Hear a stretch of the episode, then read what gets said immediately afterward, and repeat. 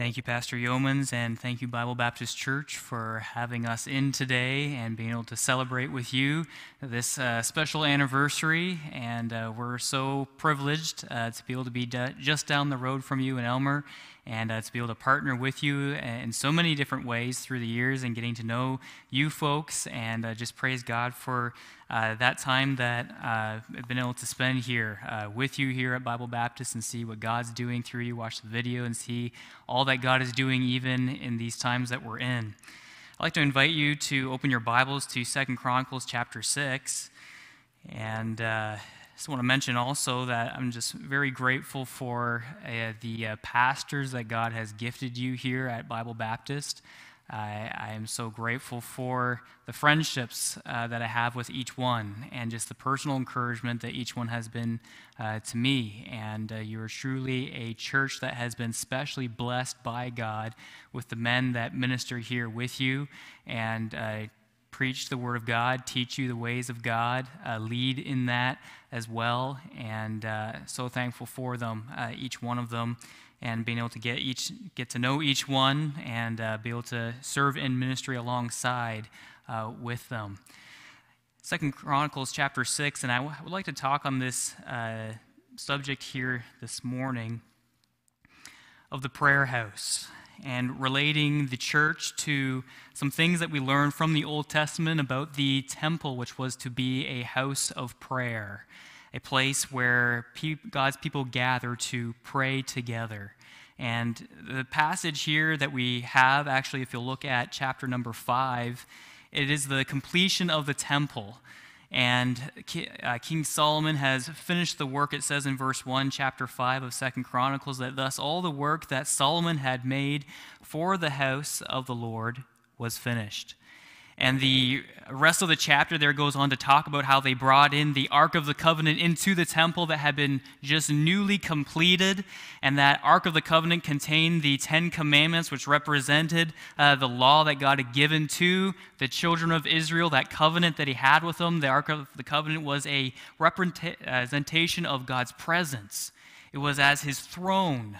And it was that one of those last items that they brought there into the temple. And in verse number 13 of chapter 5, it says that it came to pass as the trumpeters and singers were as one to make one sound to be heard in praising and thanking the Lord.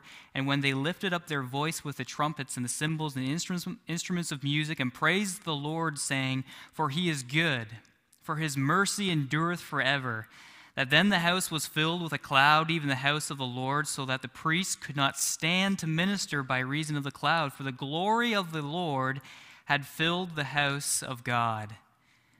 Then Solomon the Lord, uh, then said Solomon, the Lord hath said that he would dwell in the thick darkness, but I have built an house of habitation for thee, and a place for thy dwelling forever. And the king turned his face and blessed the whole congregation of uh, Israel stood.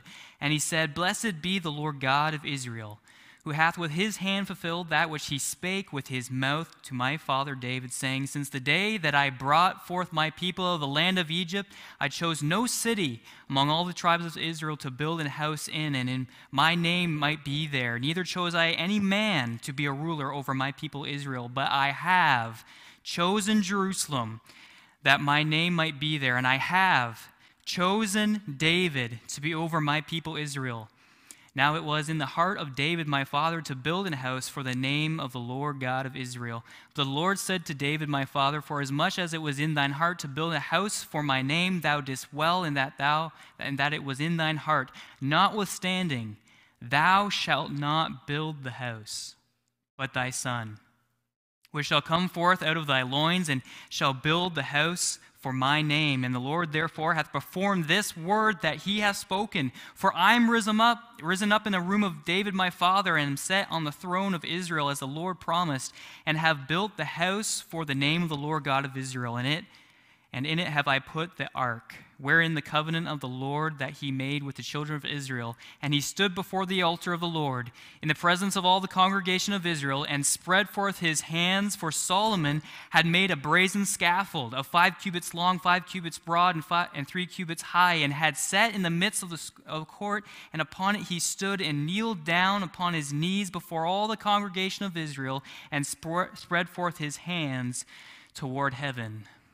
And what Solomon gives here is a dedication prayer at the completion of the temple. And Solomon had done everything that God had laid out for him to do, everything that God had spoken that should be completed in the temple, Solomon did according to God's desire for his people. I want to ask this question today of Bible Baptist Church for us as believers of what have we made the house of God to be? What have we made the house of God to be? I pray that God will make it very clear what He desires for His house to be here in this place today. Dear God, I do pray that you just give me clarity of thought and help me to, in these few moments, be able to share your word, your desire, that what you desire the church house to be a place of prayer, a place of God's people gathering together to call upon a God that can save, that can heal. And God, I pray you would work in each heart by your Spirit in a way that only you can. And God, just give me the words that you would have me to speak, that you be able to minister in hearts in the way that you desire to this morning in this place. Thank you for it. And thank you for all you'll do. In Jesus' name, amen. There's an account of Jesus when he was on earth, that he walked into Jerusalem, and being in Jerusalem just before Passover, he entered into the temple gates. The temple that Solomon uh, uh, had built and it had been rebuilt. He walked into that temple and he looked around and became filled with anger and indignation. And he began to go about and to upturn the tables that those who were there to sell, and he began to uh, uh, uh, cast out those who were the, the money changers, and he would not allow anybody to walk through the court of his house, of the temple. And he sat down, and it says that he taught them that it is written, My house shall be called of all nations a house of prayer.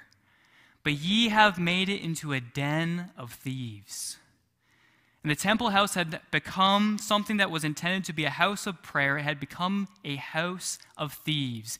That the temple house had become a place that was no longer of people's hearts glorifying God and seeking to bring honor and glory to the Lord. It had become a place of common market a place of common business there in the city of Jerusalem. It was no different than anything else that was going on in the city. People's hearts were not fixed on God as they came into that place, that time of Passover, that time of glorifying God in their midst. It had become a place of just common practice, common tradition, common place things happening. No hearts that were fixed on the Lord, hearts that had robbed God of his glory had robbed the house of what it was intended to be a house of prayer, not just for Jerusalem, not just for the inhabitants of Israel, but for the world. And they had changed what God intended to be a house of prayer into a house of just common day to day business. You know, 2020 is a year that God has given to us to clearly identify what we have made the church to be today. And if there ever was a time that it's been clearly marked out what our nation, what our government thinks that our church is, and what many Canadians think that our church is today, is that it's something that's non essential.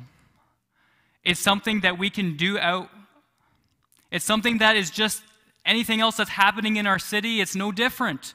It's something that is just a pleasure, it's something extra to be added to our lives. It's not needed in our nation. And we have to ask ourselves, and God's been laying on my heart, what have I made the church house to be? What has it become in my life? Because you see, the house that God is building today is not a house that's built out of the cedars of Lebanon. It's not a house that's made out of the, the gold of Sheba. It is a house that is beginning in your hearts and in my heart. It's a house that when you come to this place, what you do in this place makes God's house today. It's not a building, it's not, a, it's not the materials that we see around us, it's this group of people gathered here today. And what you do in this place or what you do not do in this place is what you make God's house to be. Your heart's attitude this morning of whether it's reflecting on God and bringing glory to Him, whether it's pointing people towards Jesus, your heart's attitude this morning is making what church is today here in 2020. Your presence or your absence is what makes the church today. And whether or not we are focused on Christ makes a massive def- difference in this year of 2020. And we have to ask ourselves, what have we made the church to be? You see, David had a desire for what he desired church to be. And we have many different desires of what we desire the church house to be. We desire it for, oftentimes, for it to be a place where we can have community and friendships, a place where we can find help for our spiritual need. And these are all good things. David had a good desire for what he wanted the house of God to be, but God said no. David, we learn that good desires do not always equal God's delight. Because in order for us to make something that is glorifying to Him, we have to do it God's way. And God told David, David, you're not going to build my house. Solomon's going to build the house. And he's going to, you're, you're going to help prepare the materials, but your son is the one who's going to establish the house. And David had to follow God's plan in order for it to be God's glory. And so if we're going to be a house that does the work of God, we've got to know the mind of God before we do the work. And how are we going to know the mind of God unless we're a house that prays? Seeking the word of God seeking to know God's will for what he desires to do here in this place. And I want to give to you very briefly here this morning four prayers that Solomon made in his dedication prayer at the temple that God desperately desired to answer. And I believe today they are four prayers that he desperately desires to hear of you, of God's people, of God's church, that he desperately desires to answer. But we've got to pray them. The first prayer I want you to notice is number one, the prayer of the subverting saint. Verse number 22, uh, King Solomon here has been asking God, Would your eyes look upon this place? And would your ears be open unto the prayers that are made? And the first prayer that he gives us here in verse number 22 is that if a man sin against his neighbor, and an oath be laid upon him to make him swear, and the oath come before thine altar in this house, then hear thou from heaven and do, and judge. Judge thy servants by requiting the wicked, by recompensing his way upon his own head, and by justifying the righteous by giving him according to his righteousness. In the Old Testament, they had a practice that in Israel, if a man sinned against his brother or sister, he had caused an offense, that he was uh, that the, that person who had been offended would go to the temple and, and he would make known the offense, and that offender had an opportunity to go into the temple, and before the altar in the temple, he would take an oath either declaring what he had done for him to then be able to receive forgiveness, or for him to say, I'm not guilty of the offense. I did not do that. And Solomon prayed that God, when your people come in here and they take an oath of what they have done, would they speak the truth, God? Would they not come into this place and subvert your house? Would they not come in here with pretentious, fake, ingenuous, feigned hearts and pretend to be a people of God when in fact there is wrongdoing in their midst, when people are not making offenses right in their midst. He prayed that God, would you work in this place and cause it to be a place that is holy, whose people is holy. There was a man in the battle of Jericho named Achan who subverted God's people. He went in, and they, as those walls came down and they entered into Jericho, he found a Babylonish garment. He saw some silver, some wealth that he knew that he was not to have, but he took it. And as a result, the presence of God, the power of God, left God's people. And as they went to Ai, they had no power to be able to go in and take what God had sent them to do. Because one man in the camp subverted the power of God. He pretended to be something that he was not. He pretended to be righteous and right with God as they went to Ai, and he was not. And lives were ended because of it. Lives came, came to an end. We as a, a church house have to understand 1 Corinthians 3:16 that know ye not that ye are the temple of God and that the Spirit of God dwelleth in you. And God tells us, if any man defile the temple of God, him shall God destroy. For the temple of God is holy, which temple ye are. He's not talking about a place, he's not talking about a building with walls. He's talking about a people whose temple ye are. And if you defile, if you defile the temple, if you defile this place, I will destroy that temple. I will destroy that church. The church of God, the house of God, is to be a house of prayer, of, of saints that whose hearts are right before the Lord. And this prayer is made by Solomon that our hearts would be genuine and real before the Lord. The second prayer that he makes here is the prayer of the sinning son. Verse number 24, it says, If thy people Israel be put to the worst before the enemy because they have sinned against thee. He says, If they go into battle and the battle goes worse, it goes bad because they have sinned against thee, much like in the battle of Ai. If it goes to the worse, God, if, if, if, there begins to become consequences upon your people because they're sinning, he continues this theme in verse number 26. He talks about if the heavens be shut off, if there is no rain, because they have sinned against thee. If Israel doesn't have any rain, Lord, because they have sinned against thee, because these consequences have come uh, upon them. Notice verse number 28, he says, If there be a dearth in the land, a famine, if there be a pestilence, if there be blasting or mildew, locusts or caterpillars, if their enemies besiege them in the cities of their land, whatsoever sore, whatsoever sickness there be.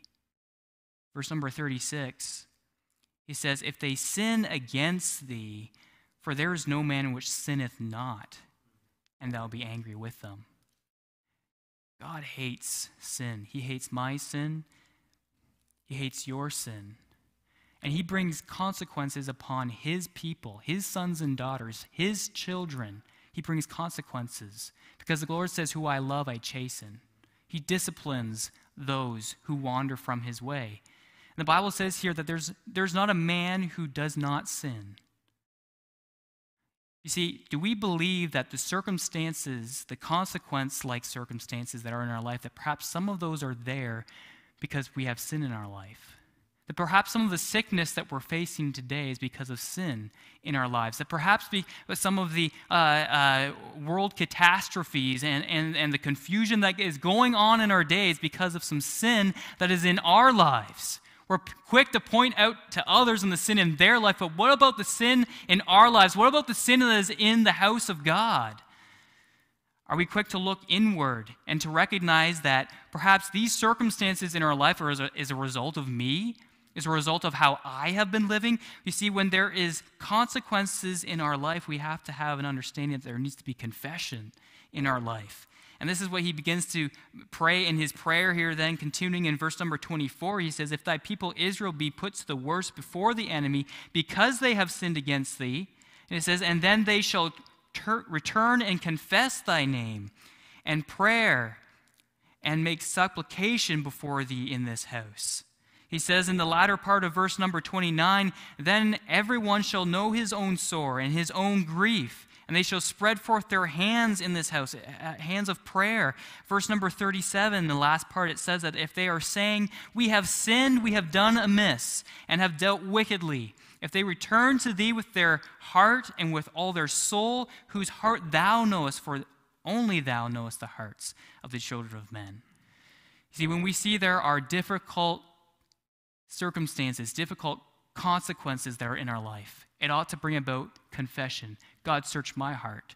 God, show me what part have I had in these consequences that are I'm facing in my life. Because that's the only way that cleansing can come, that healing can come, that forgiveness can come. In verse number 25, he continues his prayer with, Then hear thou from heaven. When people recognize the consequences as a result of their sin, and because of their sin they make confession to you, then hear thou from the heavens, and forgive the sin of thy people Israel, and bring them again unto the land which thou gavest to them and to their fathers. You know, I don't know if Solomon under, fully understood that there would be people that would pray these kinds of prayers in a distant land. I don't know if he realized that there would be a young man who would grow up in Babylon, who had been sent there because of the sin, his sin and the sins of his nation. And that there would be a man who made a great made a great importance in his life that he would pray towards the temple. He would pray towards god's house because he knew of this prayer and he knew the truth of the word of god that if my people will lift up my name towards this house and in this house i will heal i will hear from heaven and i will heal them. I will heal their land. I will bring them back from their captivity and we know the story of Daniel that as he was there in Babylon, this was a man that everybody knew he prayed, that he had a private life of prayer, no doubt, but he also had a public, outward, visible prayer life that people knew about. And the princes there, they hated him. They hated this righteous man that brought conviction to their soul. And they said, How can we trip this man up? And they could find no offense in him, no area that they could cause him to fall and stumble, except for the truth that he lived by towards his God. They knew this was a man that prayed. And so, what we'll do is we'll have King Darius pass a law that if any man prays to anyone, any God, except for King Darius, he must be put to death. And so they enacted that law. And what did Daniel do? Isolate himself, shut out the world, become an inward Christian, believer of God, no doubt. He did not.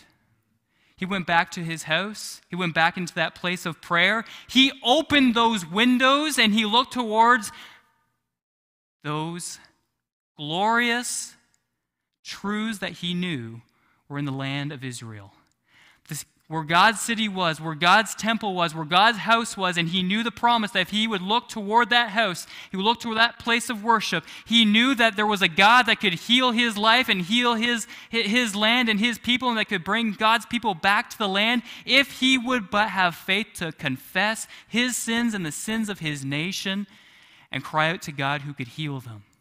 And he was not ashamed to publicly pray to his God, the prayer of the sinning saint the Welsh revival that we uh, sometimes hear about, started with a prayer meeting. A group of people who got together and prayed on a Monday night. And they were asked by their pastor that night that they would come and stay for just a few minutes afterwards to hear some words from a man. And that meeting, it concluded, and there were 17 men that stayed behind and heard the words of this man that challenged them with four things that you must put off all unconfessed sin. Secondly, that you, you must put away any doubtful habits. Thirdly, that you must promptly obey the Holy Spirit of God. And fourthly, you must publicly profess Christ. And those 17 men made a commitment to those four statements that were made to them.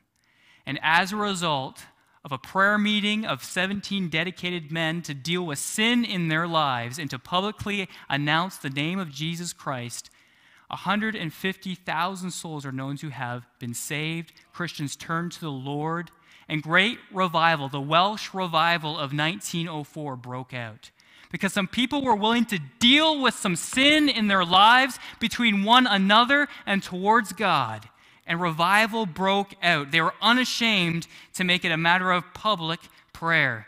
Number three, we see that there was also the prayer of the seeking stranger.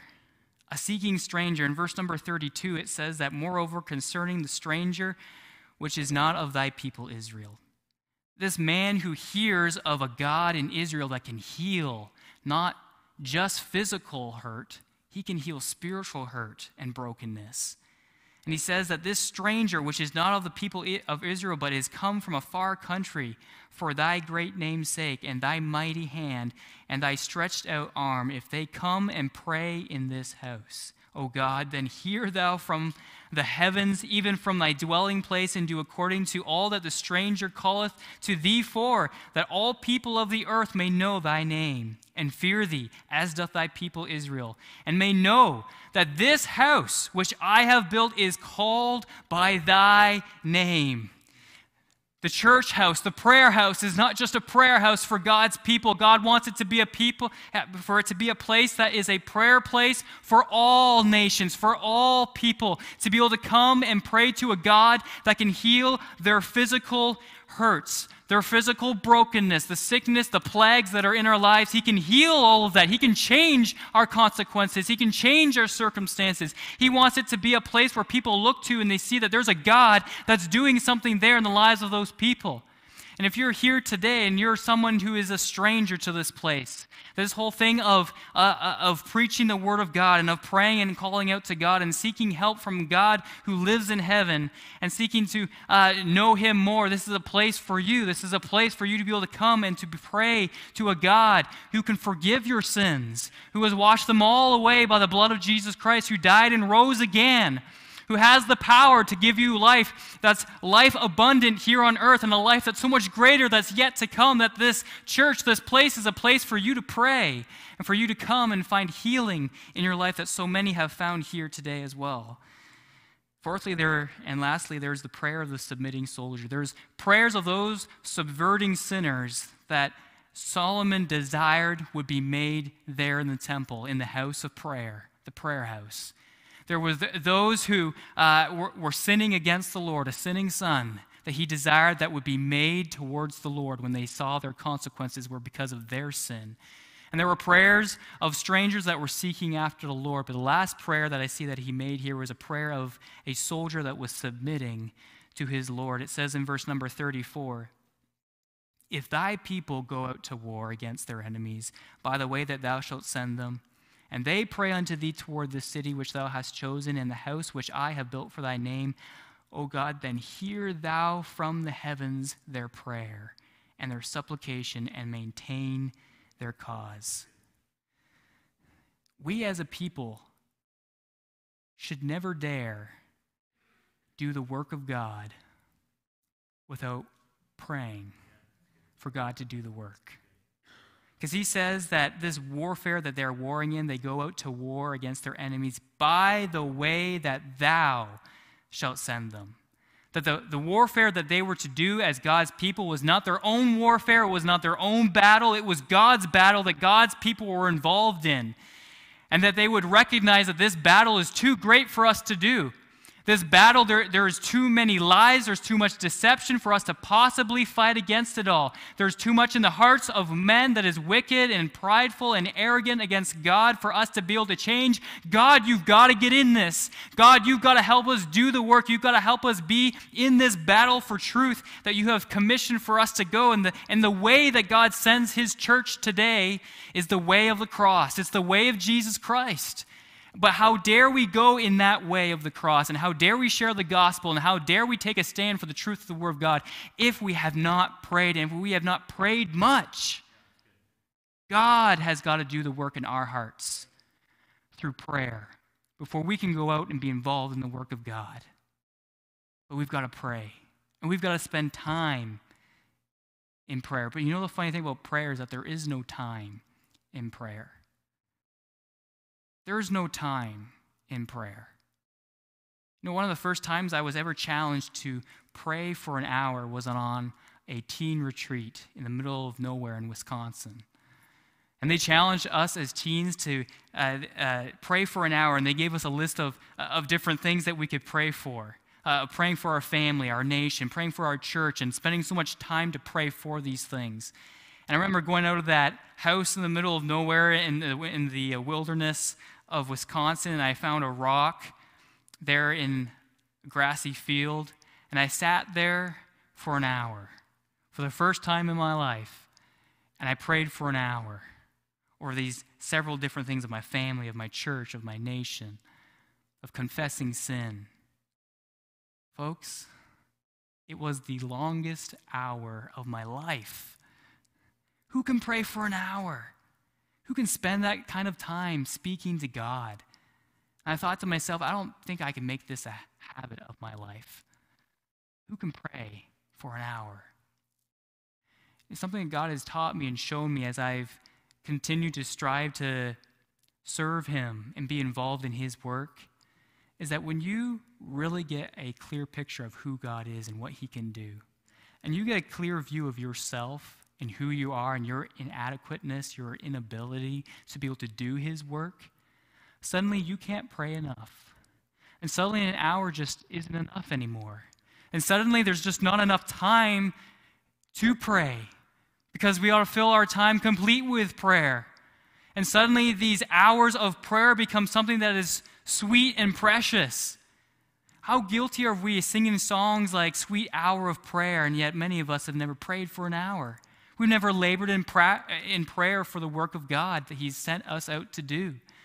God desires that we would be a people of prayer.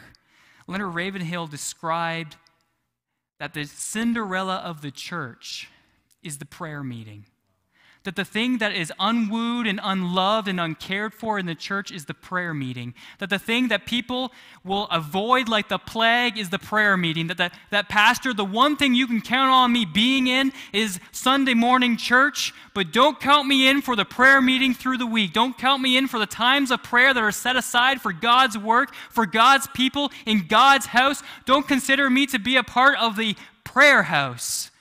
I'll be there to praise God, I'll be there to worship Him, but don't expect me to get down on my knees. So the Cinderella of the church house is the prayer meeting. And that the Cinderella of the church house wears homespun clothes. And so she's not afraid to get down on her knees and pray. Where are we in the prayer meeting time? Where are we with a people who labor in prayer? Where are we with a people that are going to accomplish anything for God if we are not praying and laboring in prayer that God would help us. Solomon closes this prayer, verse number 40. He says, Now, my God, let I beseech thee, O God, please, I beg of thee, let thine eyes be open and let thine ears be attent unto the prayer that is made in this place. God, look upon this place. It's your house. It's the prayer house. We're calling to you, God. Do something in this place that we cannot do. Do your work that you've called us to do that we cannot do on our own. God, be looking upon this place. Hear the prayers of this place. Are there any of these prayers happening in this place today? Are there any subverting sinners? Any subverting saints that are at odds with one another, that aren't dealing with sin, that aren't confessing their sins one to another and seeking to make things right in the church house? Are there any that are praying and confessing sin? I don't think there's any one, according to the Word of God, that does not sin. That means there ought to be times of confession in our church. There ought to be times of confession in our lives. Are there any praying here today that God, would you save a sinner like me? Be merciful unto me, God, a sinner. Are there any strangers that are seeking after God in this place? Place? Are there any that are laboring in warfare, that are soldiers of Jesus Christ, that are submitted to Him and seeking God's power for the work that He has called for them to do? And Solomon says, God, please look upon this place and hear those prayers. See our circumstances and answer those prayers, O God. And God gave this answer in verse number 15 of chapter 7. He says, Now, as he appeared to Solomon in the night, he says, Now mine eyes shall be open mine ears attend unto the prayer that is made in this place. Solomon, I will answer those prayers. I will show up in that house that prays. I will be in the church that prays because the praying church is the powerhouse of God. The prayer house is to be the powerhouse of God. That is where God shows up and does things that we cannot. What needs to burden our hearts today as church members, what ought to burden our hearts as preachers today is that we be a people of prayer. You know, every major decision I have ever made in my life that has brought me to this point where I stand before you today and open the Word of God with all my excuses of why I can't do this, every great decision that has led to this moment of me being right here has been a decision of prayer, a decision that was made at an altar to confess my sin to God and say, God, you can't use me. I'm not worthy.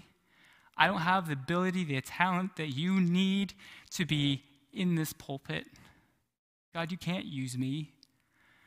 But I simply yielded to God and gave my life to Him. A teenager submitting my life to Him happened at a time when we were challenged to pray, and I got down and I submitted to God. My decision to be a preacher of the gospel happened when God was working in my life through the preaching of God's word. And I got down at an invitation and I prayed and asked God, Would you help me do that? I'm not worthy, God, to do that for you. But God, if you want to use me, I surrender my life to you and you can. You know, everything that we do in the church before we come to worship I believe that those kinds of decisions that I have made in my life was because there was a mom and dad that was praying for me while their son was off in Bible college. And there was a pastor back in Wingham, Ontario that was praying for Jason Borrman. And there were preachers who, before they got into the pulpit, were praying and asking and begging God, would you do something great through this message? Would you call young men that would go and preach? Would you call some families that would be steadfast, unmovable, abounding in the church work, abounding in prayer? Laboring with their pastor, laboring in their community to see souls saved, would there be somebody that would answer that call and get down on their knees and pray? And it's happened not just in the church house, it's happened in my life personally. That every great decision that has led me to this moment right here before you today was a matter of a decision in the moment of prayer, laboring in prayer. God, here's my excuses why, but I give them to you and just give my life to you are there some people at Bible Baptist Church, and I'm so grateful for your testimony and for all that you're known for. You encourage my heart. Your preachers encourage my life. Many of you have encouraged me as I've gotten to know many of you. I believe God's doing something great in here, but it won't continue if we don't labor in prayer and know that God can heal our land. He can heal us from this sickness. Oh, the prayer house needs to be open. Prayers need to be offered to Him. Heavenly Father, God, I pray that your word would minister and work in our hearts. Help us, God, not to give in to our doubts and fears of what we are. Help us to only believe in what you can do and to only be an empty vessel that can be filled with you for your glory. In Jesus' name,